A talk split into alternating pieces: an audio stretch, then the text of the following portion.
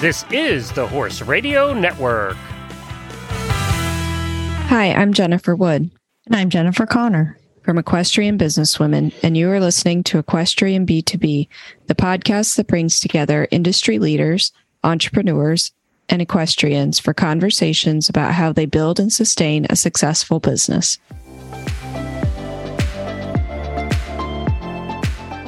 Today's show, we talk to Ashley Wilson about her business in real estate investment, her riding history, and how it helps her balance her life, and tips for any business owner to make smart investments. Ashley Wilson is the co founder of Bar Down Investments LLC and House It Look LLC, co host of the Passive Investing Show, best-selling author of The Only Woman in the Room: Knowledge and Inspiration from 20 Women Real Estate Investors, and a BiggerPockets series host.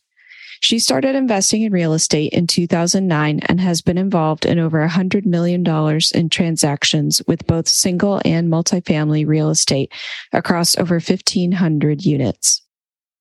When Ashley is not working on her businesses, she enjoys spending time with her family, including her husband and their two daughters.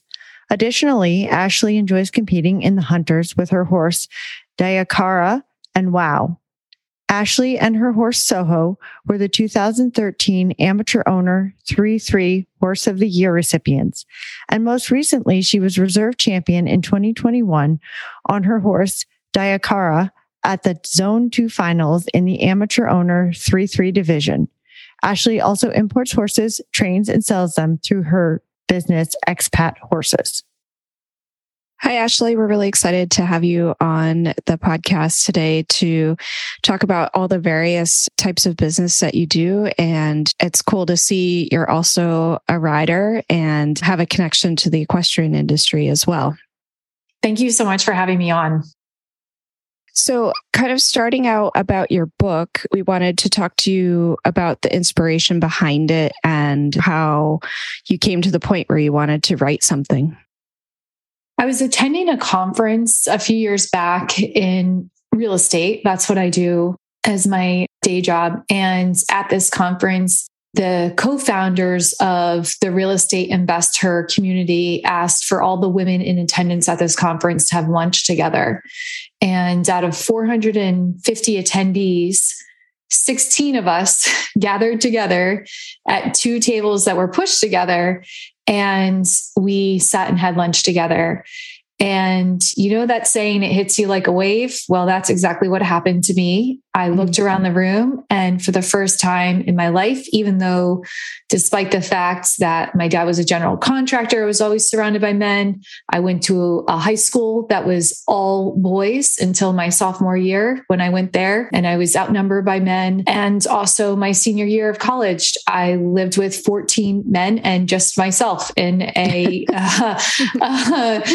a college residence, that was the only time where I was dumbfounded at how many men were in this room and the lack of women in this room.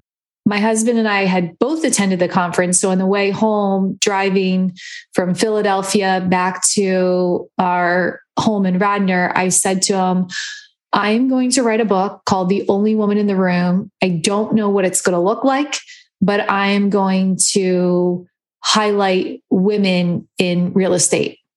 And over the next year or so, I built it out in my mind that I wanted to find women who were going to be great role models for other women to look up to my husband and I have two daughters and they need role models as well. There's going to be a time when they're teenagers and they don't want to hang out with their mom. And yeah. I need them to have other cool women in this industry that they can aspire to be. Or maybe if they don't want to go into real estate, they can at least look up to and see the really amazing things they're doing. But the other benefit that I wanted to provide was I noticed that a lot of keynote speakers had a book behind them and they were able to get these speaking engagements and get all these opportunities because their experience was highlighted. All of the women in the book, 19 other women, they are all qualified on their own right. And they just needed someone to shine a spotlight on what they were doing and their experience because they did warrant being a keynote they just hadn't been given the opportunity.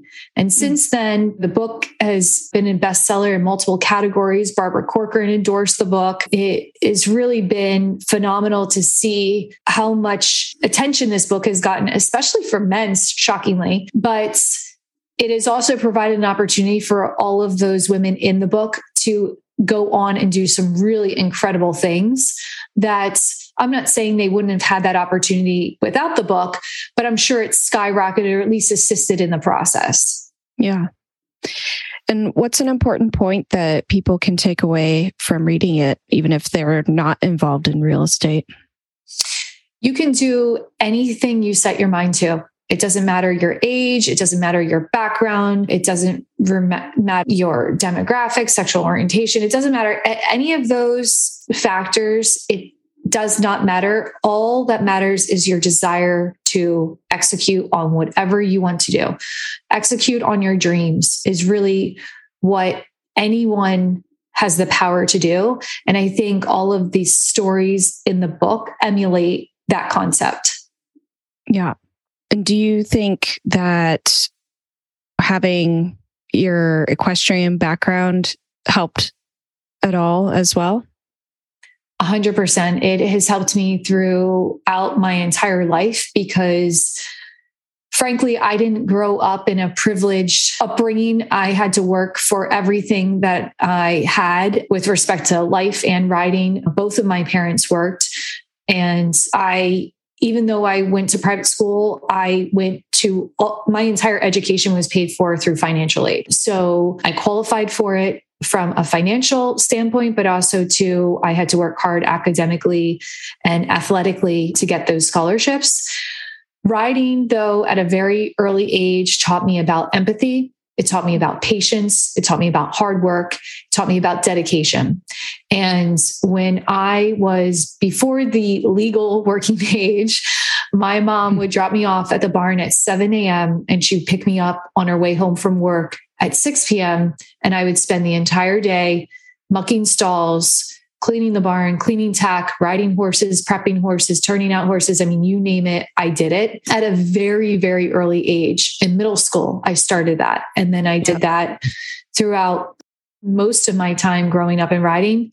That has been a huge contributor to why I can ride the horses I can ride because I had so much experience riding problem, not necessarily problem horses, but horses that had to work through something. And patience is something that I don't think any other sport, maybe golf might teach you, but riding to communicate with a teammate in a nonverbal capacity to execute on the same end goal takes patience. It takes understanding and it takes hard work. And riding has really shown me the benefits to those skills. And then I use them obviously in every single day of my life in my job. Yeah. Awesome. Yeah. I think a lot of people can relate to that and how much the sport has helped them in business. It absolutely has, and so many levels, and still to this day. Were there any other women that you highlighted in your book that also were equestrians? No, there are actually not a lot of riders in the type of real estate that I do. It's surprising. There are riders that passively invest in real estate, but in terms of what I do in I reposition large apartment buildings, I don't know unfortunately I don't know any other riders in this space. Oh. Can you explain a little bit more about the different types of real estate businesses that you're involved in? Like yes. repositioning, like what does that mean to reposition an apartment building? So it's basically, it's kind of like flipping a house, but it's a little bit different. It's more like flipping a business. So most people think, you know, I invest in real estate, but real estate is the vehicle, but I'm really investing in a business and turning around. So with an apartment building, you have your general operations of the tenants that are providing your rental income, and then you have your operating expenses. And you'd be surprised, but a lot of those apartment buildings aren't well operated. And this could be for a plethora of reasons. It could be due to the management in place, but it could also be due to the fact that the property is in distress. The ownership group doesn't take care of the property, and therefore it doesn't get utilized to the best of its ability. So, what I do is I look for properties that are underperforming, and then we purchase them and the way we're able to purchase these multi-million dollar properties is we have a group of passive investors. We either partner with family offices, institutional type equity, or we do what's called syndication, which is basically like crowdfunding. And we bring on individual investors and then we pull together their resources. That's the equity side of the capital stack obviously we access a bank for the debt side and we're able to buy these 20 30 40 50 million plus properties. And then over the course of 2 to 3 years we reposition them. So we'll evict tenants who are not paying, that are in essence living rent free, and we will renovate the property. So, for example, I have a 409 unit in Houston, Texas, where we're putting six and a half million into the renovation currently. We've redone all the roofs, redoing the siding, painting the entire property. We're renovating the interior of the units. We've fully renovated the pools, landscaping, driveways, garages, you name it, we're doing that. And we're creating a safer community as well. We've put in security on the property. So we're taking the property, repositioning it. And once we get it repositioned and performing, then we will sell the property and a new group will come in and continue to operate it on a stabilized basis. Wow. So, how hands on are you in all of those operations? When I first started out, I was very hands on. Since then, I've grown my company quite significantly. So I have a lot of people that operate on those factors every single day. And that way, we're able to scale, we're able to acquire more properties and offer more investment opportunities for our investors. And we're also, too, when the benefit of multifamily is your ownership operations significantly increase the larger you grow, meaning you can provide more support systems, you can build in more programs. Even though we're tapped into community service programs, the larger we get, the more community service programs we can tap into. So I'm sure you can guess I'm a huge animal advocate, as we all are. So we partner with local humane societies and we do adoption events at our property. So that's not just for the residents on the property, but that's for the greater community at large. And what we'll do at those events is we'll buy supplies in advance and anyone who adopts at the event will give them, you know, a dog bed or whatever type of startup type stuff that they need for the pet that they're adopting. And also, too, for the Humane Society, it works well because it's a location that they can host an event that they know will bring in like a food truck or something and really support them. Especially, we like to target kill shelters because obviously that you know has its own inherent benefit and then for our residents what we'll do is we will waive all pet deposits so they can adopt and then something that i'm a huge advocate for are no breed restrictions. So we still do a pet interview, but something that's really important to me is ensuring that all dogs can be adopted, not limited by breed on our properties. So even if that means we have to pay more in insurance coverage, we do that. So we are always a very pet friendly community. That's great. Can you talk about how your business evolved over the years and how you made the decision to expand? Yeah. So what's interesting is I actually didn't start in real estate. I started in pharmaceuticals. I worked for Sanofi Aventis Wyeth before it was acquired by Pfizer and GlaxoSmithKline. And I worked in clinical research and development. And I only was investing in real estate on the side because I wasn't a firm believer of the stock market. I like the fact that real estate was a tangible backed asset. And I like the fact that real estate provides a lot of tax advantages. So, for those two reasons, I started investing on the side in real estate. And that quickly turned into the ability to leave my W 2 and work full time in real estate. So I started off in real estate investing in short term rentals. There's a thing called house hacking, which is actually how I originally started. House hacking means that you rent out a part of your space and that income offsets your expenses. So, for example, if you bring on roommates or a family member, even in my own house that I live in now, we had my brother and his wife living with us. And my brother, instead of paying rent, was renovating our house because it was a house that needed a full renovation. So, there are a lot of really creative ways you can do house hacking and get started in real estate with no money down. Most people think you need to have money to get into real estate, but there a lot of great ways that you can access real estate with no money out of pocket. And so we were able to kind of do some short term rentals, long term rentals. And then eight years ago, I started a flipping business, a high end flipping business with my father. So my dad is a general contractor and he's had his business 45 years. And we were able to start this flipping business together. And we flipped homes, predominantly historic homes in the main line or the suburbs of Philadelphia, Pennsylvania, kind of by, you know, Devon Horseshow and areas like that. So we have had that business for eight years. And about four years ago, my husband and I got together and we knew we always wanted to get into commercial real estate investing in apartments. So we transitioned at that time and started buying apartments outside of Pennsylvania. So my portfolio now is predominantly in Houston, Texas. I've sold off some properties outside of Houston, Texas, but that's where they're all located today.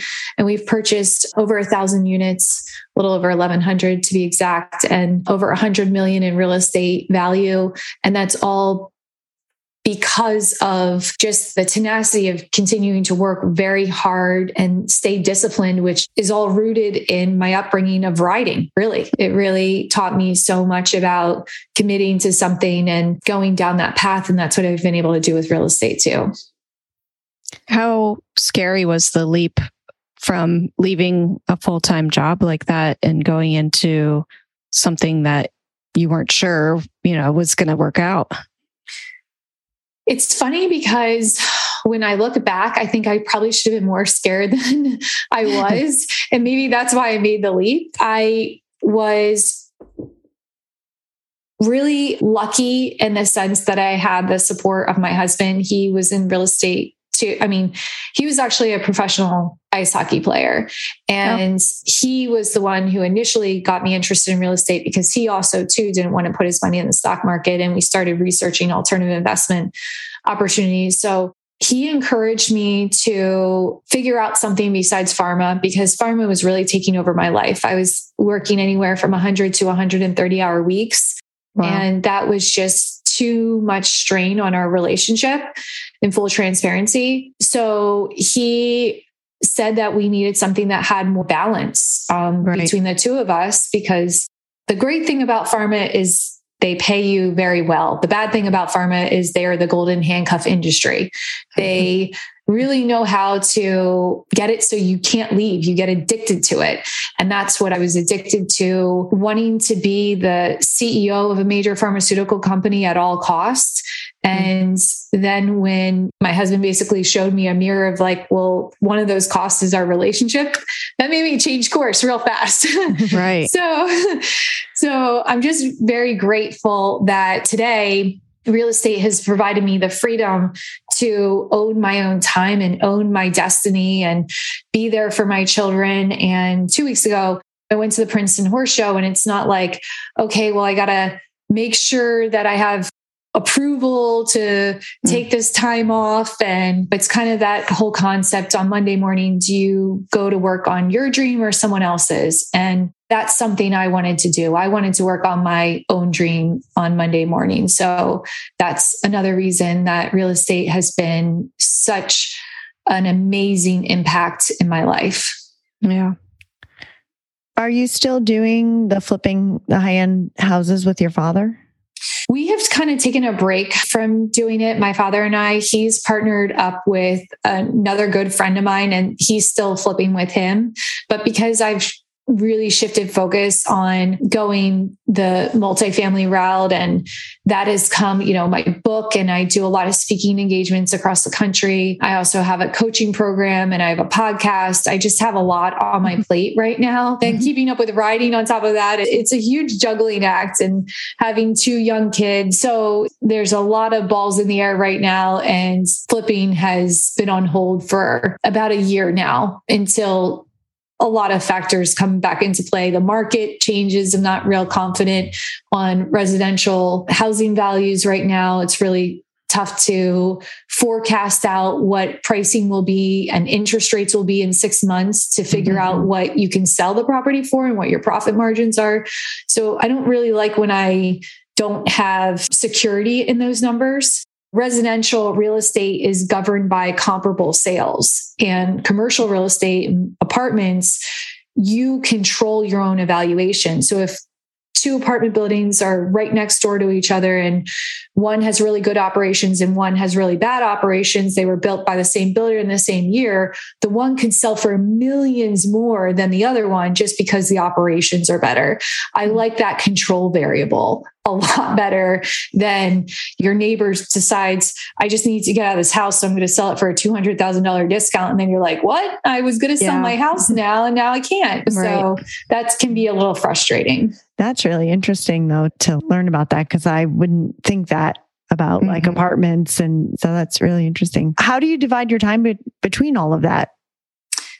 I have a very chaotic schedule, and it's probably my biggest downfall because I am a type of person who likes to ride when the weather is great. So if that means in the middle of the day, I'm like, oh, it's so nice out. I should go riding. I kind of just change my schedule, which my husband absolutely hates. He's more regimented type of personality. I should probably have a more structured schedule, but I've always kind of thrived in chaos and that has continued. So with horse shows being more, I don't know, like structured with pre entries, mm. that makes it a little bit difficult for me to kind of structure because obviously I need to ride a certain amount of times to prep, you know, my horses before going to these shows. So that has challenged it a little bit, but I still, I probably work every single day still, but not as many hours. So mm-hmm. I'm trying to create more balance and when I'm not working, really be in tune to my family and my children and not on a device or we don't watch a lot of TV in our house. We really try to do kind of active things together, whether it's go for a hike or build Legos. My kids are five and seven. So these are the activities. It's not like they're 16 and I'm building Legos with them. I mean, if they want to, I will in the future, but age appropriate type activities of what they want to do. I take them riding. I just really want to create memories with my children and they know I work and they know I work really hard. That's important for me to be an example for them. But I also think it's a good example to be present with them and to show that you can have balance. Awesome. Yeah, I totally agree. You know, you set such an example to them by working and them seeing you work. And I think it's great for kids to see that as well. And we've talked to a financial advisor on our podcast. And a lot of times we talk about finances and how much people like just don't want to deal with it or they're not, they think they're not good at it or um, and that's something I think that you talk a lot about probably on your podcast. And maybe, you know, if you have any tips for people on how to take control of their finances and investments. Yeah, I do. So particularly when it comes to women, I speak a lot about women and owning your finances. I think if you look historically, decades prior, you'll see that women weren't really encouraged to pursue careers, specifically once they were encouraged to pursue education and careers, they were more encouraged to go into administrative assistant type positions and not encouraged to go into STEM fields like math and science. And I think when you look at someone's comfort with investing, it's built on the foundation of mathematics and then accounting and then high level principles of investing. That's really kind of the foundation, the structure, and the jumping off point that someone has. I personally believe that everyone, regardless of their gender, should be familiar with their personal finances and also to opportunities to enhance their financial situation. I always advise having a CPA that specializes in real estate. And that is not a biased comment for saying that I'm not a CPA. But why I say that is because real estate is, it's like you're playing Monopoly, right? If you're playing Monopoly and you play it for the first time, you think the object of the game is to buy up all of the properties, no matter what type of property you buy up the properties that you land on. And then you're buying those purple properties and the orange properties. But by the time you get around to Park Place and Boardwalk, you've run out of money. So you can't buy those places. So you got to go around again.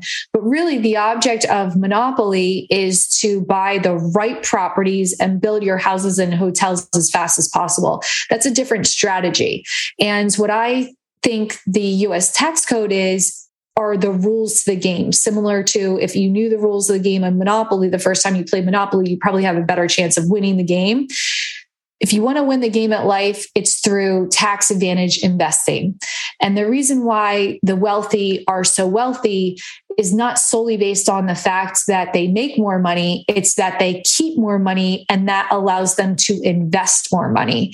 And that money then works for them faster and sooner and harder than all of us. And when I first started, I thought to myself, well, because I did not grow up in a wealthy upbringing, I thought to myself, well, that's unobtainable. That's not something that I could ever achieve. But that being said, I also was very strict and diligent about, okay, for two weeks, I'm going to track every single expense, even if that means you know, whatever Gatorade costs at Wawa when I go and run home from the barn and I'm super thirsty and I want a Gatorade. So I tracked my expenses and I didn't limit my expenses, but I tracked my normal everyday expenses for two weeks. And then I extrapolated that over a month of whatever expenses I had, like, for example, a car payment or rent or something like that.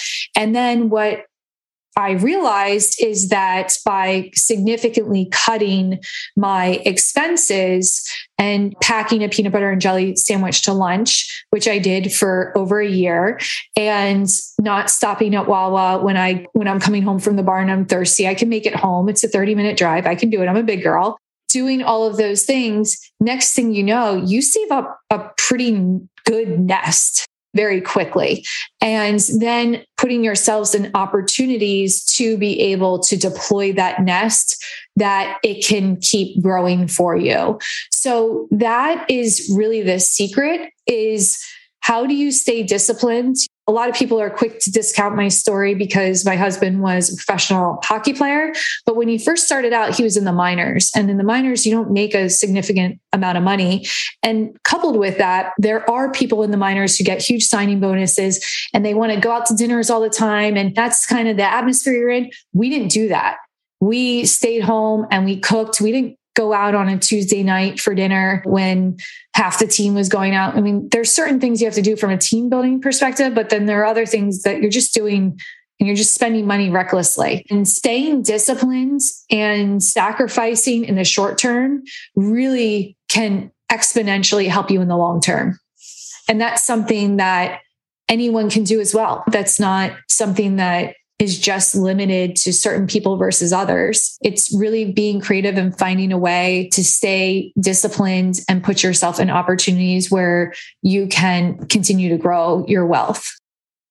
I think that's really good advice because I think that, especially like currently with the rising cost of everything, I think that people need to be creative and kind of think outside the box in order to sustain themselves right now.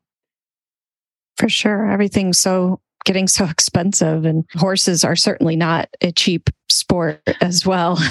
Did you were you always like finding a way to ride and continuing in the sport or did you take a break for a while until you could afford it? I took a break. So when I was growing up, obviously, I told you I worked off my lessons, I worked off the ability to ride. And as I got older, I mean, my I have to say my parents did buy me a pony when I was younger, but it for the price they paid, I know how much they paid, and it wasn't what everyone thinks of when you say, "Oh, you ride horses and you must live in a mansion and whatever." It wasn't like that at all. So I worked off the board. I worked off, you know, it, as to your point, they're very expensive. I have found, and I don't know if this is the case for everyone, but for me personally, because I'm such a driven, dedicated person, I can get burnt out too. So it's kind of two things that were going on. One is the affordability factor, but two also was the burnout factor. So when I graduated from college, I not only did I start working full time, but I also too got my master's full time, which left little time for me to be able to ride as well. And then I had been used to riding so much prior to that. I think the break was really good. It allowed me to appreciate the sport again, as opposed to feel like it was an extension of my job and feeling like I have to go to the barn and still instead of thinking I get to go to the barn. That mm-hmm. kind of mindset shift was really important. So I did take several years off, especially as my husband's career was taking us all over the place. And it took me a while to save up for the first horse that I bought as an adult. And he ended up being AO horse of the year in the three threes. I think it was 2013 or 2014 with me. But almost everyone in who I was competing against paid easily three times what mm-hmm. I paid for my horse as a starting off point, if not probably 20 times what I paid for that horse.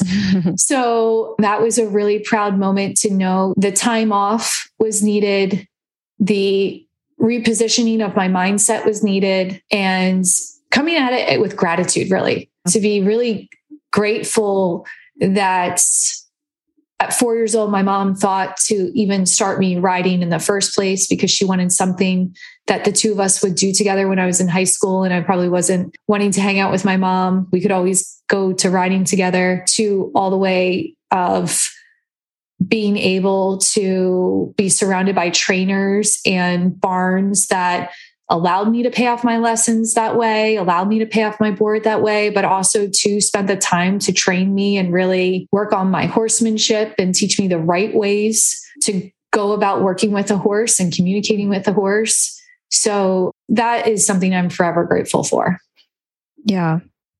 We spoke with a couple of women at the recent Saratoga Women in Business Spectacular Horse Show, and they both had kind of similar paths where they went to college and then, you know, started their careers and didn't have time for the horses. And they were both very dedicated and hardworking. One was a lawyer, one worked in investment banking, and they both were like, we can do two things well, not three. You know, we can do our job and we can have our families, but horses are going to have to wait. And they both waited for decades and came back to it and are even more happy in it now and able to do it do the sport the way they want to. And one woman was like, I waited 40 years and now I have 16 horses. it was interesting to hear, you know, that it's true. I mean, you see people riding at all ages and, or even just being a part of the sport and owning it owning horses or something, there's always ways to participate and come back to it later when you when it can be a bigger part of your life. Couldn't agree more. Yeah, I thought that was so interesting when they were talking about that at the horse show. And mm-hmm. it made me think of like, I've taken little gaps in riding, but also sometimes you have to be like, okay, you know what? Maybe I do need a break because I can't do it to the level that I want to be doing it at. And mm-hmm. I'm beating myself up more because I can't get there. So maybe taking a break and stepping back and giving myself time to get the funds together to have a nicer horse or mm-hmm. to go to bigger shows is okay to do. And I think that people, especially our listeners, need to hear that there are people out there who do that. It's okay. Mm-hmm. Take a break. You can come back to it. Yeah, definitely. I think most people do too everyone that I've everyone I've talked to, I mean, I don't know many people who have done it straight through. Yeah. Continuously. Yep. Yeah. especially if you're an amateur. I mean, it's one thing if horses are your business and you're a trainer and a, a professional rider, but I think for amateurs, most of and women especially take a big break. And I think Jen, you had the next question. We kind of touched on how much things are changing in the economy, right? Yeah. And I was just wondering, how do you think you're going to keep your businesses profitable? So, what's interesting is, and this is something I didn't know until I got into the business, is that the market cycle that we see on a national level is not market cycles that you see on a local level. You can have different market cycles locally than you have nationally, and also to by asset class. So, for example, case in point, pre COVID, there were two markets in the entire country that were coming out of a recession when it came to multifamily compared to every other market in the country. Every other market in the country was typically in hyper supply phase of the market cycle, but in multifamily in Houston and in Little Rock, Arkansas, those two markets were coming out of a recession. So they were poised to be rebuilding and at a different point and then a different investing strategy. Where we find ourselves today covid kind of reset every everything. I think a lot of people are still a little uncertain as to are we in the recession now? Are we about to be in a recession? I think we can all agree that we're somewhere near a recession in a recession sometimes you can't really tell until you look back and play Monday night quarterback or whatever, Monday morning quarterback. So it can be challenging. The one thing with apartments that has historically been pretty strong is the fact that as interest rates rise, housing affordability becomes less of something that people can achieve. Housing affordability gets strained. And when housing affordability gets strained, people turn to renting. So, what you typically see during a recession is actually rents can even go up during a mm. recession. And the reason is because the demand shifts. There's a higher demand. When the economy is doing really well, the interest rates are low, which we have seen over the past few years housing affordability is greater so people move out of the, their apartments more they can afford to own a house so typically and historically if you look back the multifamily sector has been a very recession proof investment. I think in this time that we find ourselves in it will probably be the same. I think it'll operate very close to being the same because interest rates are not only rising but rising at a very quick rate which we haven't mm-hmm. historically seen. And I think that's going to threaten some current homeowners with variable interest rates, along with some people who are already maybe they were looking for a house and now they can't. But I think we're also seeing too two populations that are renting more than they have historically. And those two populations are the baby boomers 10,000 people are retiring every single day right now across the country. And wow. baby boomers tend to be more transient than that age range has been historically. They're willing to not set roots in a home and go to apartment living so they don't have the maintenance and the upkeep of home ownership.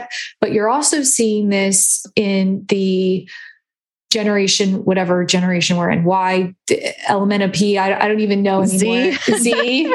Um, so that generation is renting, which typically does rent, but there are more renters by choice in that generation and generation Y and X than mm previously as reported by self-report you know we can argue whether or not they're actually reporting accurately in these surveys but mm. there are a lot of renters by choice people don't want home ownership and also too people like to be able to travel rvs are taking off like crazy because of people's wanting a more transient lifestyle, a lot of my friends are taking their kids out of school, buying RVs, homeschooling them, and traveling all over the country. A lot of my friends are doing that. That is something I had never even thought of until the past year or two. And it seems like a lot of people are doing that. So I think we're shifting in terms of the traditional save up, buy a house. And frankly, the secret's out. If you're paying down your mortgage, which growing up, that's what I was told was like the American dream. You buy the house, you pay down your mortgage, you own your house free and clear. Okay. Well, if your mortgage rate was say 5%, and you know, on the investments that I'm offering, it, let's just scratch that. Forget the investments I'm offering. The stock market average annual return is anywhere between 8 and 9% historically. So even if you take that metrics, which is low compared to alternative investing, like for example, in real estate, even if you take that metrics, if your money is sitting in your house at 5%, interest rate basically that's what you're paying down right is that 5% interest rate you're actually losing money by paying down your house as opposed to even just putting it in the stock market and making the arbitrage because with the stock market let's say you're getting that 9% you that 9% pays for pays down your house you're still making that 4% spread. So it would be better to put that now i'm not a cpa to your cpa i'm not a financial advisor but i'm just saying theoretically the secret's out of the bag now that you need to make smart decisions because you're not going to retire off of your 401k. That doesn't happen anymore. You're not going to, Social Security is not going to help you if it's around by the time you retire. And paying down your house does not have the benefits that it used to have. So, or if it ever had. So the question is, how do you become smarter with your money? And some people are saying, well, it might be smarter if I'm paying rent and then I take that nest egg that I would have had to do a down payment and I invest that and that money pays for my life and pays for my lifestyle. So the more revenue streams you can get, especially in an inflationary environment, we're in a highly inflationary environment still. That just means the dollar is even less than it was yesterday and the day before. So it's really important that you take control of your financial situation and you're active about pursuing opportunities where you can create different revenue streams. And if someone's listening to this saying, well, that's great in theory, but how do I do that? How do I create different revenue streams? Right. Right. There are so many little things that you could do. So, for example, you could literally, we'll take the horse industry, you could literally have a a blog news newsletter that you maybe you're an expert on shoeing horses, like different shoes. You know, I, I, don't know what you're the expert on, but everyone's the expert in something. It doesn't even have to be horse related. And you could go out, market that, create a newsletter, and so, say someone signs up for $5 a month or something trivial. Well, you do that to build up your list. It does take time. But the point is, if you build up a big enough list, then you go to your go to people who could sponsor you, sponsor that newsletter, and you pitch it to them and say, hey, look at this list I have of investor or not investors of, of followers. All of a sudden, you have a thousand people, you have 2,000 people.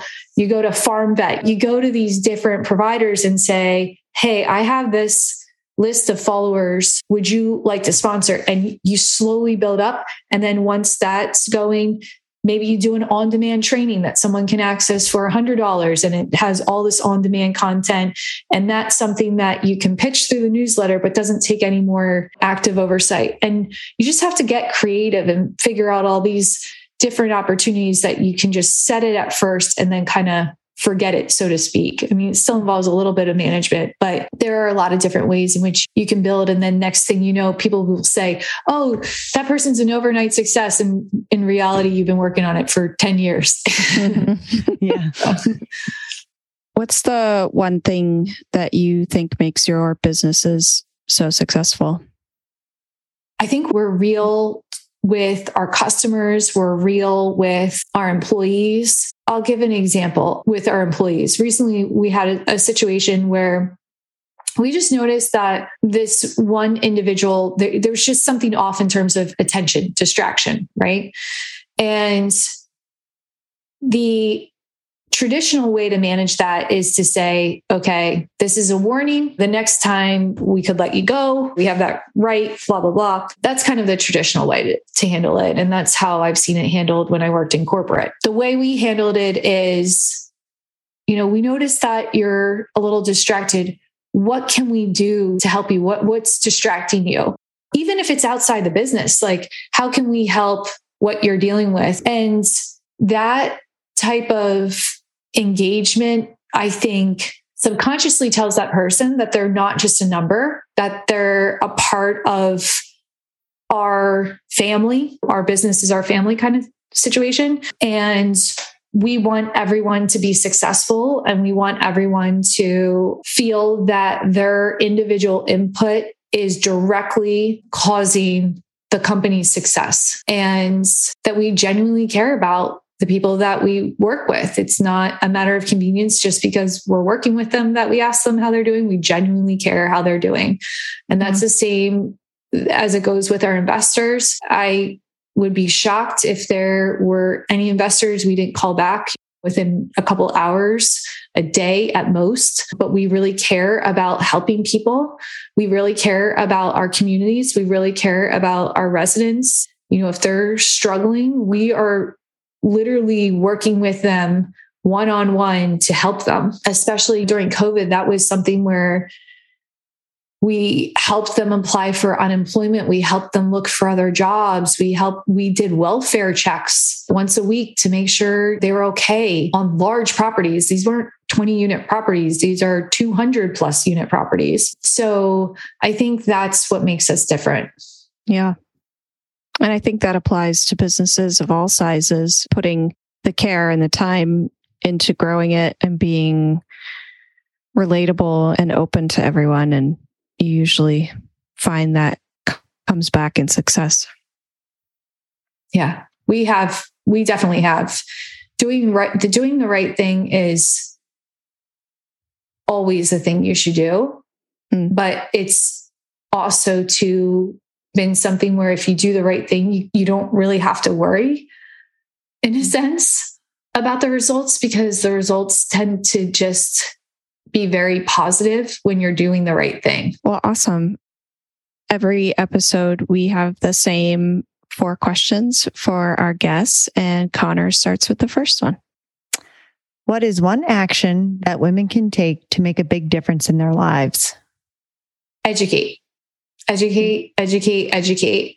When I started out in real estate, I'm just going to use this as a parallel. You don't have to be in real estate, but when I started out in real estate, there was basically one resource. There were books, um, actually, two resources, I should say. There were books, and there was this community called BiggerPockets that has, they have a podcast, and they were the first community that really turned real estate into free education flowing throughout the organization and through different means. But today, you can find everything on YouTube. You can find everything on YouTube. You can find podcasts on YouTube. You can find how to on YouTube. I would be surprised if there's something that you would be inquisitive about that is not available on YouTube. so spend the time to educate yourself. And that is the first step. And then figure out a plan, set a deadline, set a goal, and execute. Great. What is the best habit that keeps you motivated personally? definitely mm. exercise. So I either run or ride, but that keeps me motivated. It keeps me keeps energy high, provides me an opportunity to think too. Mm-hmm. So I really enjoy just exercising. Yeah. Lots of people have said that and how much, you know, it clears their head and gives them time to come up with ideas or be creative. What's your favorite horse movie? I struggle with horse movies because I cry at Hallmark commercials. So typically, every horse movie has me bawling at some point of the movie, which I really like. I never watched War Horse because I just knew mm. I would hmm. cry. I watched I technically watched Secretariat, but I was like literally like under a blanket, making sure people didn't see me cry. I cry over everything. Like, uh, oh my gosh, I'm, I, huh. but my favorite, I liked like a lot of the classic ones. What was the one where it was named after the medicine? The horse was like, I want to say like, oh, was that the horse with the gray flannel suit? Is that it? I think so. His name it was, oh, yeah. Um, it's like Appersol or something, yeah, something like yeah. that. Yeah. yeah. I like that. I also too like something to talk about, I believe. Oh with yeah, with Julia Roberts. Julia Roberts. And yeah. I believe Amanda Forte was the stunt double in oh, that really? in that movie. And I'm friends with Amanda now, but when I was younger, she was like a huge idol of mine. I looked up to her so much. And I'm pretty sure she was a stunt double in that movie. So I, I really like that movie. In fact, that probably might be the only horse movie I didn't cry. but I cry on every horse movie. Yeah. Horse in the gray horse in the gray flannel suit is Aspercel. Aspercel, yes. Aspercel. yeah. I love that And- movie. Our last question is Who would you recommend to be a future guest on this podcast? I bet Amanda would be fantastic. I was also thinking before, you know, I, I've been prepared with this answer. Um, Jamie Aletto is also a really good friend of mine too. And Jamie is just phenomenal. Both Jamie, yeah, I think they both be incredible. So my answer is actually two people. All right, great. We love more suggestions. Yeah. well, thank you so much for joining us today and telling us about your business and how it can help others and helping us understand more about it. It was really interesting. Yeah, thanks. Thank you again for having me. I really enjoyed this. Awesome. Hopefully, we'll talk again soon. Sounds good. So that was really interesting to talk to Ashley and all the different things that she's involved in and how she got into real estate investing. We didn't know her background in pharma. And so that was really interesting to hear how she made the shift because she was working so many hours a week. It's crazy. Yeah, that was a lot, a lot of hours. And that I liked how she kind of like went to pursue her dream and what she was saying about do you want to wake up and chase your dream or somebody else's? Right. And I mean, that really hit me. I was like, oh, yeah. Because honestly, when you're working in a situation like she was, and it is addictive, right? And Mm. I mean, I'm at a sales meeting now and they hype you up, and I'm ready to go sell and I'm ready to go light the world on fire. And so I totally get where she's coming from there. But sometimes you have to kind of back it up and be like, is that my goal or is this my goal? And, you know, like Mhm. I don't have a family and kids. And so I think I have a little bit different mindset than like her, where she was like, oh, I'm Mhm. going to go do this for myself. I do plenty for myself, but Right. I thought that was really cool. Yeah. And just hearing her talk, even like when she got out of college and she was going for her master's and working, and you could tell she's definitely somebody who can handle a lot of work and is really dedicated to what she puts her mind to. I loved the idea of her book and getting inspiration and advice from women in her field. That is so cool. And how she got the idea for it. Cause I think that really applies exactly to what we try to do as well. Yeah, absolutely. And and it is shocking when you look in a room and there are women, but when you put them all together, you're kind of like, well, this is great. There's this many women, but at the same time it's like, wow, we are so small compared to the men in the room. Her saying how it kind of waved over her, it was like very impactful. It is, it can be. Yeah. I mean, I didn't know, I don't know much about that type of real estate investment and the tips that she gave were really interesting for people to kind of think about and how they could apply it to their own lives and businesses as well.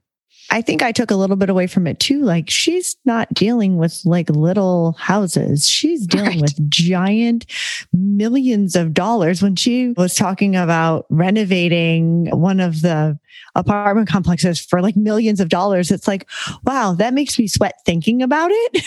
I mean, thinking money. about renovating my bathroom makes me sweat. like much less something like that.